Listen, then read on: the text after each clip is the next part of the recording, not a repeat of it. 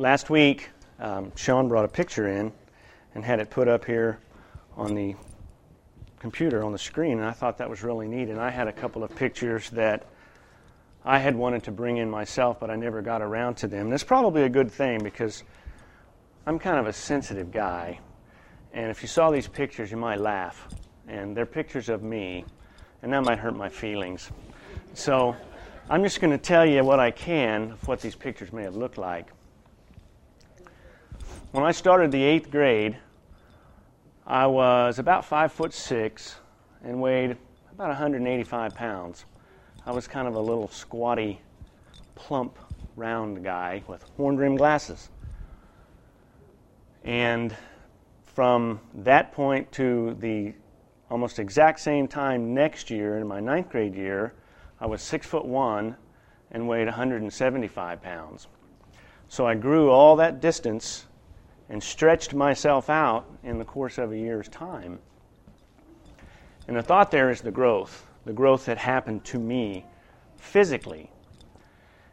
you know, God Himself has already determined how much we're going to grow physically. He knows how, high, how tall we're going to be. And we have no control over that. There isn't anything we can do to change our height. We can't make ourselves any taller. In fact, Scripture says that God knit us together in our mother's womb. He made us ahead of time. It also says that He knows the number of hairs on our head, and some of us don't have as many as others. But, but the point is that God has already decided physically where I'm going to be, how high I'm going to stand, how tall I'm going to be. And you know, as children, infants, we take them to the doctor, and doctors have charts and they have all these things that they that they um, test them against, and um, they have percentiles, and they'll tell us that, well, they're in this percentile in height, and they're in this percentile in weight. And we know those things, and we want to know those things because we're concerned about how our children are growing, that they're growing right. But we also know we don't all grow at the same rate. Some grow fast, some grow slower. And as adolescents, even sometimes we experience what they call growing pains used to be phantom pains, but they're very real, they're very painful. And you can look around and see that's obvious we're not the same height. You know, I think of a college basketball team, and they range from maybe under six foot to well over seven foot. They're all different sizes. We're going to grow to a certain point, and then we're going to stop. That's it. That's as far as it goes. God's already determined that physical growth. Medical science could do whatever they want to do. Maybe they'll come up with a way someday to make us grow taller. I don't know. Maybe they're working on it now. But God's already decided. But you know, there's another type of growth that I want to talk about here this morning, and I feel it's even more important than your physical growth, and that's your spiritual growth. If you remember, last time I was up here was back in January. I talked about God's will and if we want to be in it, what we need to do to be in it. And that is that we need to turn loose of those things that are holding us back. Whatever that may look like. It may be sin, uh, some obsession, it may be bad habits, whatever it is. We talked about surrendering and letting go and saying, I give up. And let God do what God does best. And not only does He want us to be in His will, but He wants us to grow spiritually. He wants us to have that relationship with Him. You and me, both of us, all of us. Years ago, I was in a multi level marketing company. I'm not going to mention the name, but one of the slogans that they had was if it's to be, if it's to be, it's up to me. And I have to admit that that bothered me a little bit because I'm thinking, if that's the case, if it's up to me, then that means basically I have more power than God does. And that if He can't do it, I will have to. And that bothered me a little bit. Now, I understand the concept that they were after, but it still was hard for me to feel that way and to think that way. Because ultimately, Who's in control? God, not me. He's the one that's calling the shots. So when I thought about that, I thought, that's irrational for me to think that way. That is, that's almost ludicrous to think that way. I mean, blasphemy for me to stand up and say, if it's to be, it's up to me. Or is it? Me clarify that a little bit. You know, you think about the context of what you're doing or trying to do. And maybe being up to you is appropriate. An example let's say you have a sales job and it's a performance based sales job. Performance based means you don't sell, you don't make any money. You go home, sit in front of the TV and watch Oprah, you're probably not going to make any money. If you want to make money, you're going to have to work. It's up to you. If I go home and I look at my yard and the grass is a foot high and needs to be mowed, and I go and sit on the couch and think, well, Lord, if you want the grass mowed, there it is. It's probably not going to happen. I'm going to be the one that needs to get out there and push the mower around. I'm going to have to do it. And there's all kinds of examples we could go through, but there will be times in our life when it is up to us. I also mentioned last time, um, oh, I wanted to mention this too. The situation that Tam and I are in right now with the little one, King. I call him Chewy. The situation he's in, he's still in foster care, and the rights have not been terminated yet, and we don't know what's going to happen. He may end up going back to his mother. He may not. But there's absolutely nothing we can do about it. Nothing. We have him, we love him, we take care of him, but someday we may have to pass him over. So we can't do anything about that. We want to, but we can't. Okay. Last time I talked about a song that I really like by Steven Curtis Chapman. It's called God is God. And in that song, there's a line that said, God is God, and I am not.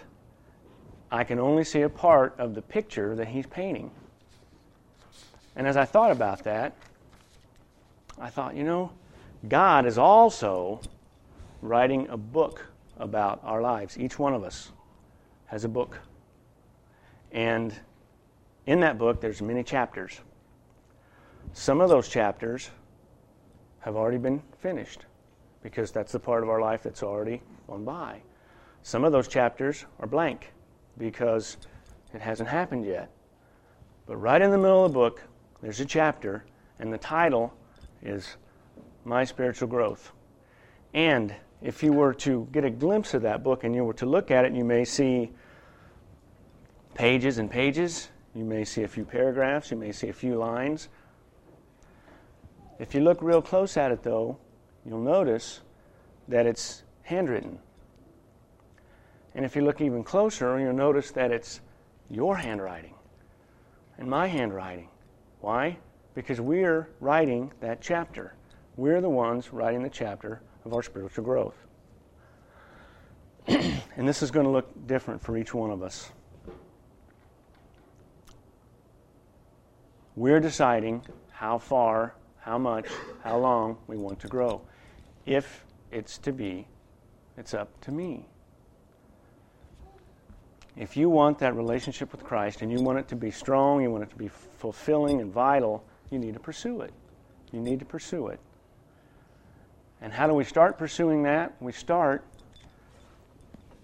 right here with His Scripture, with His Word, the Bible. He's prepared a feast. Here's the feast. If we want to eat, here it is. It's right there. There's a few points I wanted to make about spiritual growth. And the first one, and again, is it just doesn't happen. It's not just going to happen.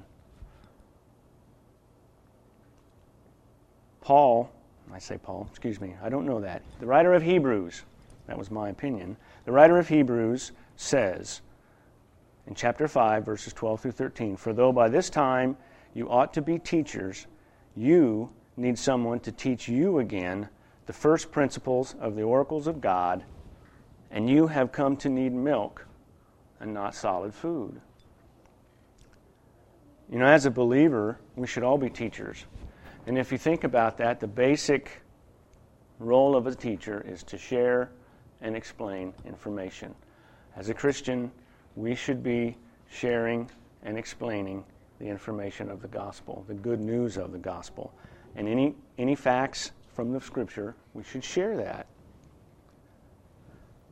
And if we don't understand ourselves, if we don't understand it, how easy is that going to be to share? It's going to be difficult to share because how can we explain it to someone else if we don't even understand it ourselves? So, again, where do we get the information? It's right here, it's in the feast. He said, You should be teaching, but yet you still need to be taught. He said, You should be eating solid food, but you're still drinking milk.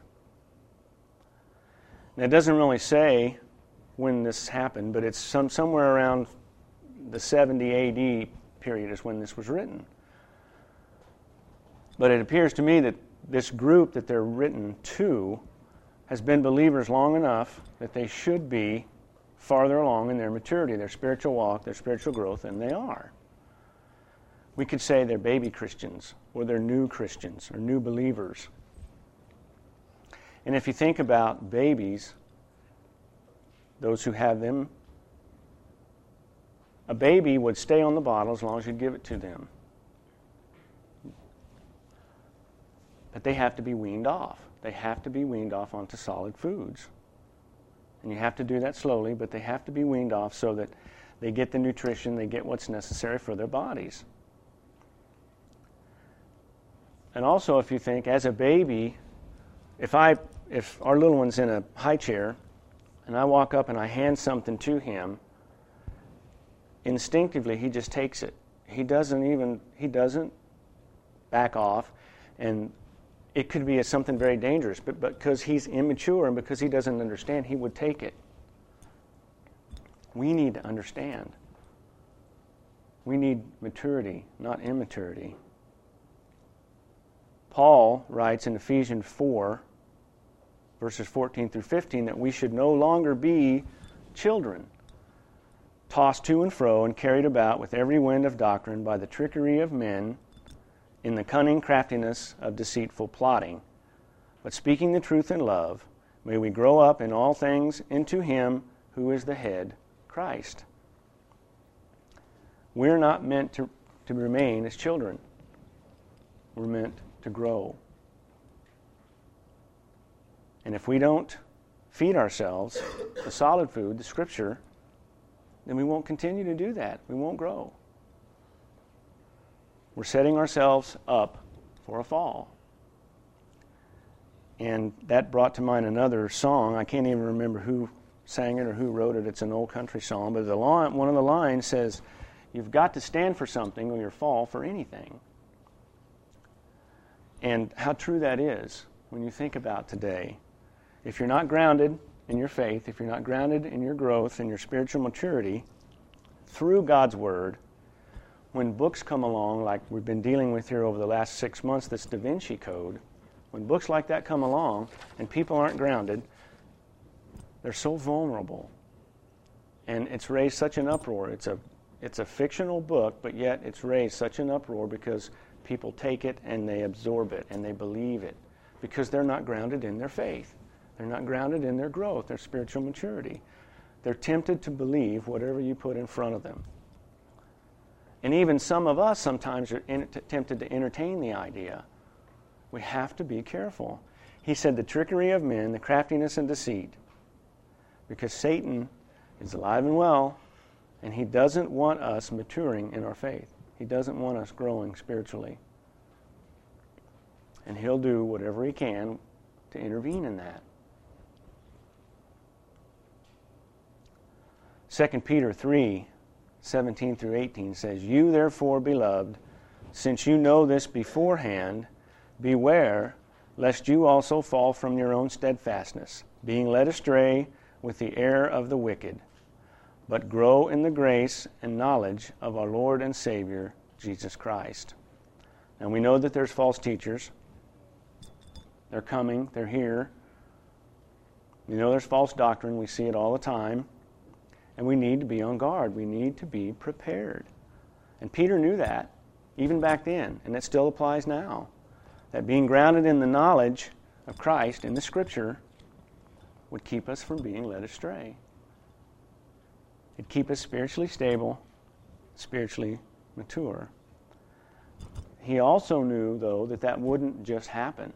He knew that in order for them to grow, they would have to be aware, they'd have to read, they'd have to stay in there at that point what they had in the Old Testaments. But it was their responsibility, like it's your responsibility and my responsibility, to pursue that.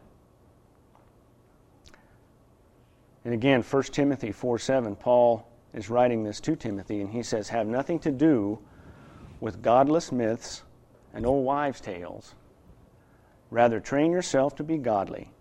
Stay away from the myths and false teachings. Stay away from them. The book's like the Da Vinci Code. I mean, if, if we want to look at it and read it for entertainment, that's one thing, but to get absorbed in it, it's another. It's false teaching. We can't be swayed. We need to keep our feet solid on the ground. We need to train ourselves. It's the same thought. We need to train ourselves. And that when you train, if you think about training, you're doing something that's increasing your abilities, whatever that may be. And Stan's not here this morning, but many of you may know this and many not. Here a couple of weeks ago, Stan ran a marathon, a full blown marathon, 26, however many miles it is. And I'll guarantee you that he just didn't wake up one morning and say, I'm going to go run a marathon today, jump in his car and go do it. He had to train for it. He had to build himself up to that. He'd run five miles, and he'd run 10 miles, and he'd run 20 miles to the point where he could run 26 miles. It didn't just happen overnight. He had to be prepared physically and mentally. He had to do it. Again, if, was, if he wanted to do it that bad, it was up to him. Nobody else was going to do it for him. But the point is, it's the training that's involved. And we need to be prepared. And I think that one of the Boy Scout mottos is be prepared. So this is kind of a Boy Scout lesson too. I'll get your merit badges when we're done here. but thinking about being prepared, you know, if it's, let's say it's 10 degrees below zero, and I walk outside and I've got a pair of shorts, I've got a t shirt, and I've got a pair of flip flops on, I'm going to freeze. It's just that simple. Because I'm not prepared for the weather. Now, I put on my winter gear, my long pants, my snow pants, my boots, my hat, my gloves, my coat. I'll survive because I'm prepared. I'm ready. I've taken the steps that I needed to, I've taken the precautions that I needed to to meet the challenge of whatever it is. And spiritual growth requires us, us, all of us, to take those steps and to take those precautions in order for us to be grounded, in order for us to be solid. You know, Jesus was called the cornerstone. He was the solid rock. And if you know what the cornerstone is, it was the first stone laid in the foundation of the building, the, the, the strongest, the biggest in the corner, and they built the foundation from that point. He is the ultimate foundation. We have Christ as the ultimate foundation for us to build our structure on, whatever that structure looks like. Whatever that looks like. It could be weak, it could be strong. But the foundation is always going to be strong.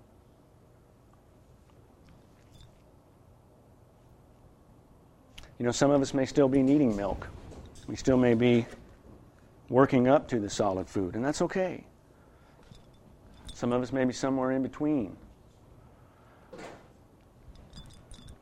Key is if it's to be, it's up to me, it's up to us to do that, to eat the food, to pursue it.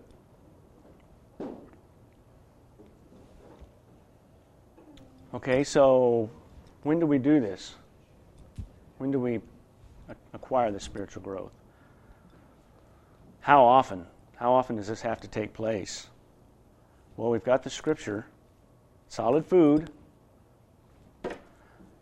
You know, I've heard Mike say many times only read your Bible on the days that you eat.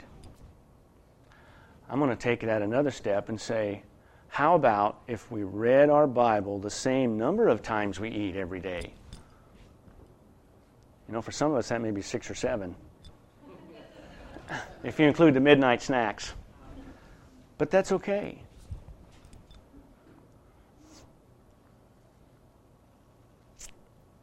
Realistically, we need to be in the world daily. We just do. We need to. We need to be in it daily. And you know, I'm not going to sit up here and point fingers because I need to hear this as much as anyone else does. But that's what we need to do. We need to be in it daily. And it looks different for everyone, you know, have a routine. Some people, I like to get up in the morning and do it. Some people may do it in the evenings before they go to sleep, maybe on a lunch hour. When we lived in Overbrook and I drove back and forth every day, I had a lunch hour, but I obviously couldn't go home.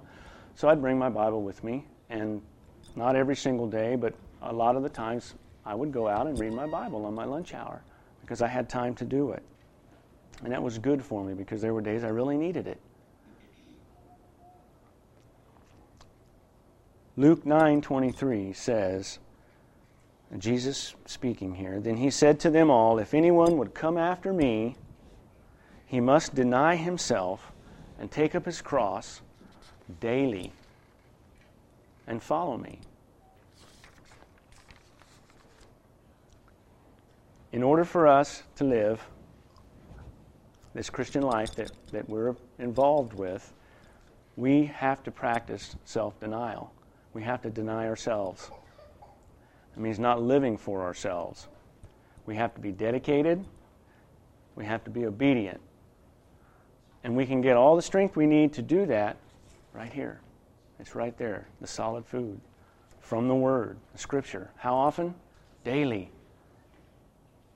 It says, Anyone would come after me, he must deny himself. Does it say once or twice a week? No, it says daily. It's a commitment. and you know, this may not take place overnight, and understand that. Habits, habits aren't formed usually overnight. Habits are formed over a period of time, whether they're bad or whether they're good. But if you if you stay in the Word and you read it every day, it will become a habit. It will become it will become necessary. And you know, I think about the days that I don't get up and read my Bible in the morning. And the rest of the day is just, I'm all out of sync. I like to say I'm all whopper jawed. I'm just, it's, I'm, and when I sit and think, what's going on here, then I realize, well, you didn't read your Bible this morning. You just got started off on the wrong foot. Something's missing. Maybe your attitude is not so good. Whatever the case may be, the point is read your Bible daily. You want to grow spiritually? You need to read your Bible daily.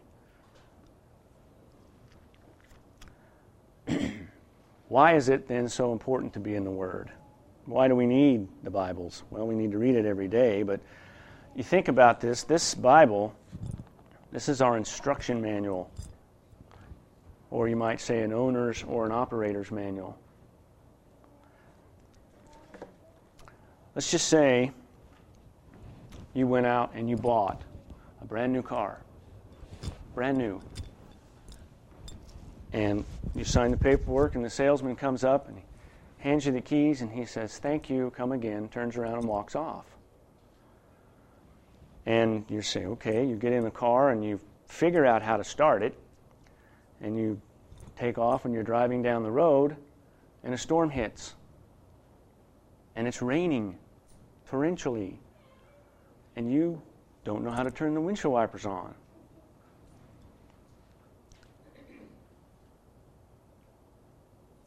You want to find out if this is a bad storm, you don't know how to turn the radio on. Now you've got your windows up because it's storming and it's getting warm in the car. You don't know how to turn the air conditioner on.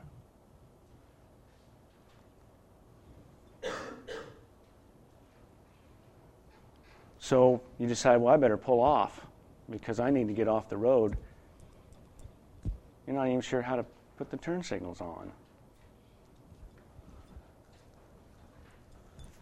And when you get home, you go and you get in the glove compartment, which has always confused me. By the way, does anybody keep gloves in their glove compartment? Nobody. Okay. Cubby hole.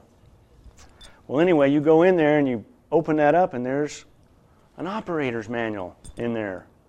And you can take that operator's manual in your house and you can sit down and you can read all about that vehicle how it works, how it runs, what the lights mean, how to roll the windows up and down, whatever. It's right there. Now, it would have been nice to have a salesman explain some of those things to you, but you've got the manual and you can do it yourself if you need to. You know, we need to understand that when the storms hit in our lives, which they will, we need to know how to turn the wipers on. We need to know so that we can see where we're going. And in order for us to learn how to turn those wipers on, we need to be in this book.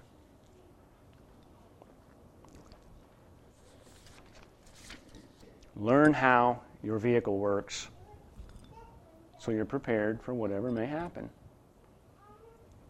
Your spiritual growth. the Bibles are essential to me.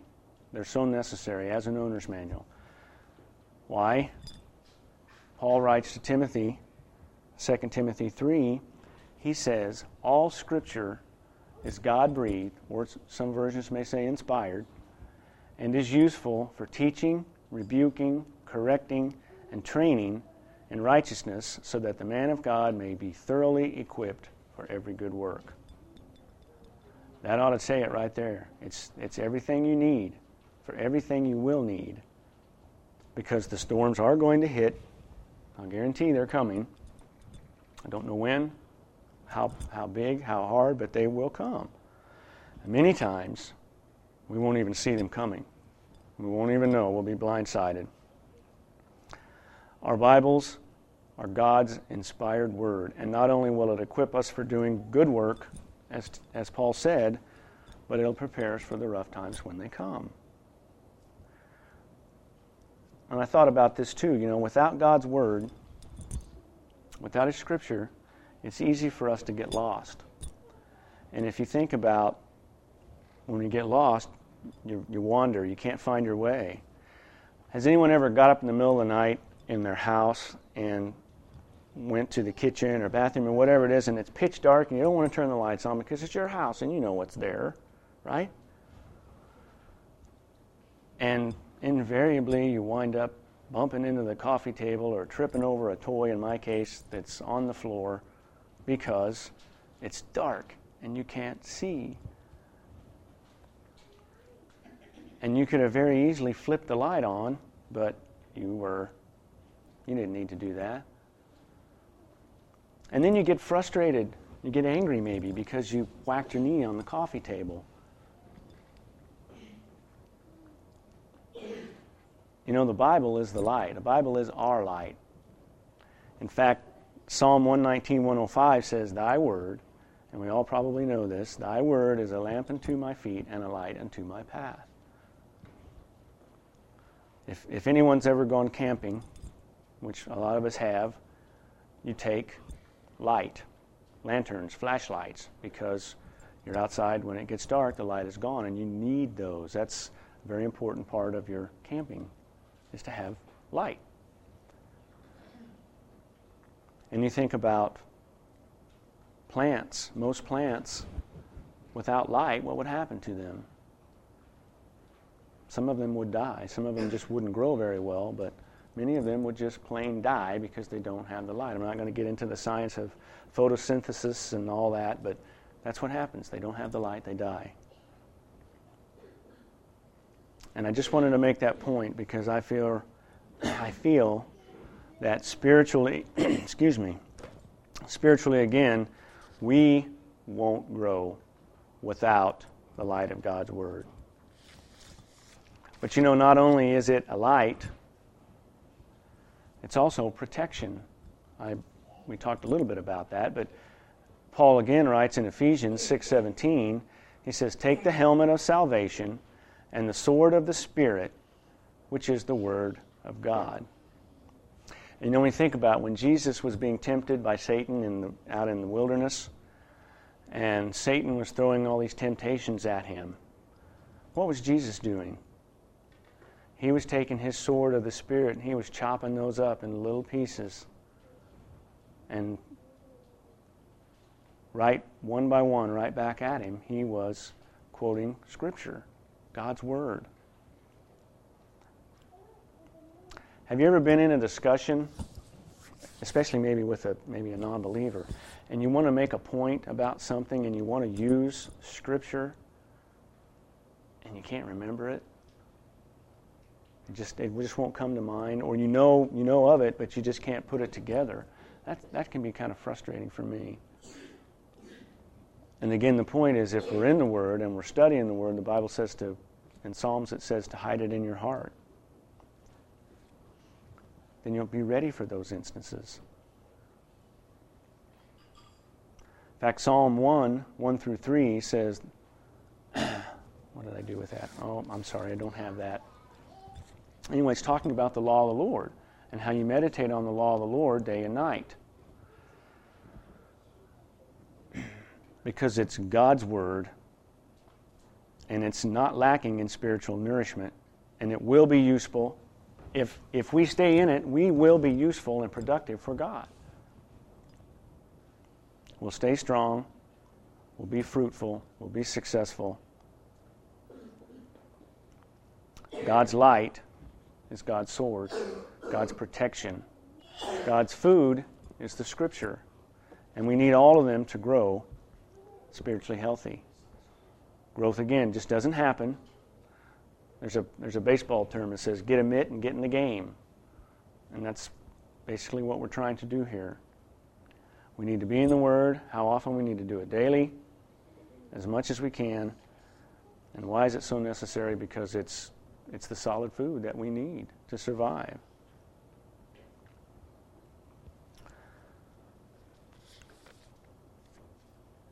One more point here about spiritual growth, and that deals with faith.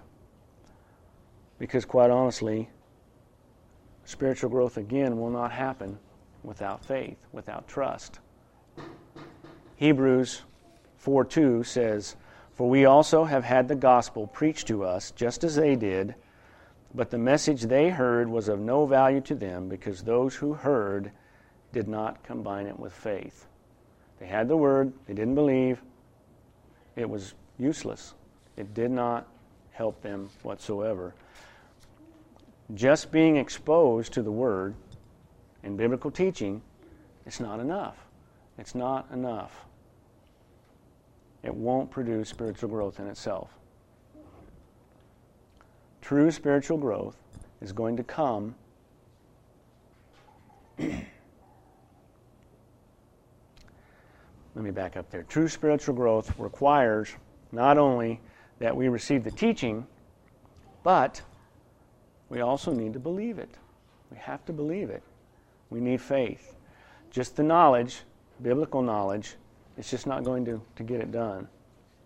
If we don't believe the teachings of the Scripture completely, we won't be able to lean or fall back on them when the storms come.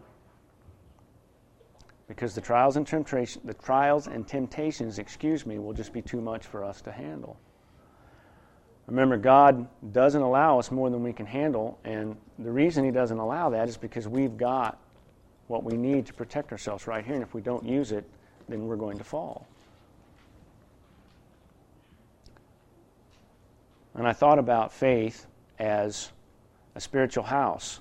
And if you don't have the right faith, it's like the parable where the man built his house on the sand, and the other one built his house on the stone.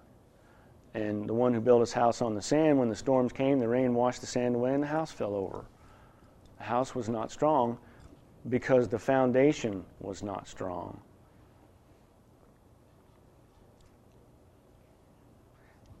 Also, only when we believe God's word does it become understandable and usable for us. If we don't understand it, it, it, we can't use it. And we can't pick and choose and say, well, I believe this, but I don't believe that. Because that's not the way the Bible's written. The Bible is truth. Faith is trusting God and trusting the Lord Jesus Christ. Spiritual growth is primarily the growth of our faith. And if we want to build up a relationship of trust between God and ourselves, we need to stay in the Word again. When Satan starts throwing those darts, we need to be ready because he will. But through God's promises and his character, he said he would help us fend those off. In order for us to fight the good fight, which we've heard many times that term, of this Christian life, we need the right ammunition in our hearts. And that ammunition is the truth of God's Word, and that's submitted through our faith. One final thought here before I close. It's about the relationship between God and us. And if we want that relationship strong, I've talked about this before, and we want it fulfilling, we want it vital, we want it substantial, we need to believe with all of our heart, our mind, and our soul that it will be so. Hebrews 11:6 says, "For whoever wishes to draw near to God must believe that he exists and that he will reward those who earnestly seek him." He will reward those who seek him, earnestly seek him.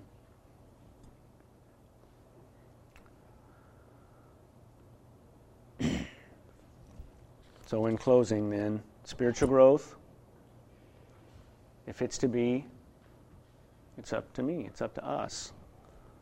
It's up to us to do what God has required us to do. And in order for us to do that, we need to continue to read our owner's manual faithfully every day. Let's pray. Heavenly Father, we thank you for this time to be together this morning. And Lord, we do thank you for the word that you left behind for us. Father, we believe that this word is infallible. It is your word. It is inspired by you. Lord, it's the truth. And it's what we need to know. It's what we need to hear. It's how we communicate with you. It's how we hear from you. Lord, without it, we would be lost. We would be like the shepherd wandering, we'd be like the sheep wandering. We'd be lost without the light. Lord, it comes as our protection through your sword. It comes as nourishment, Father, to help us grow strong spiritually. Lord, may we all understand the importance of your word and staying in your word as often as we can. Thank you, Father. We praise you, Lord. We give you all the glory. In Jesus' name, amen.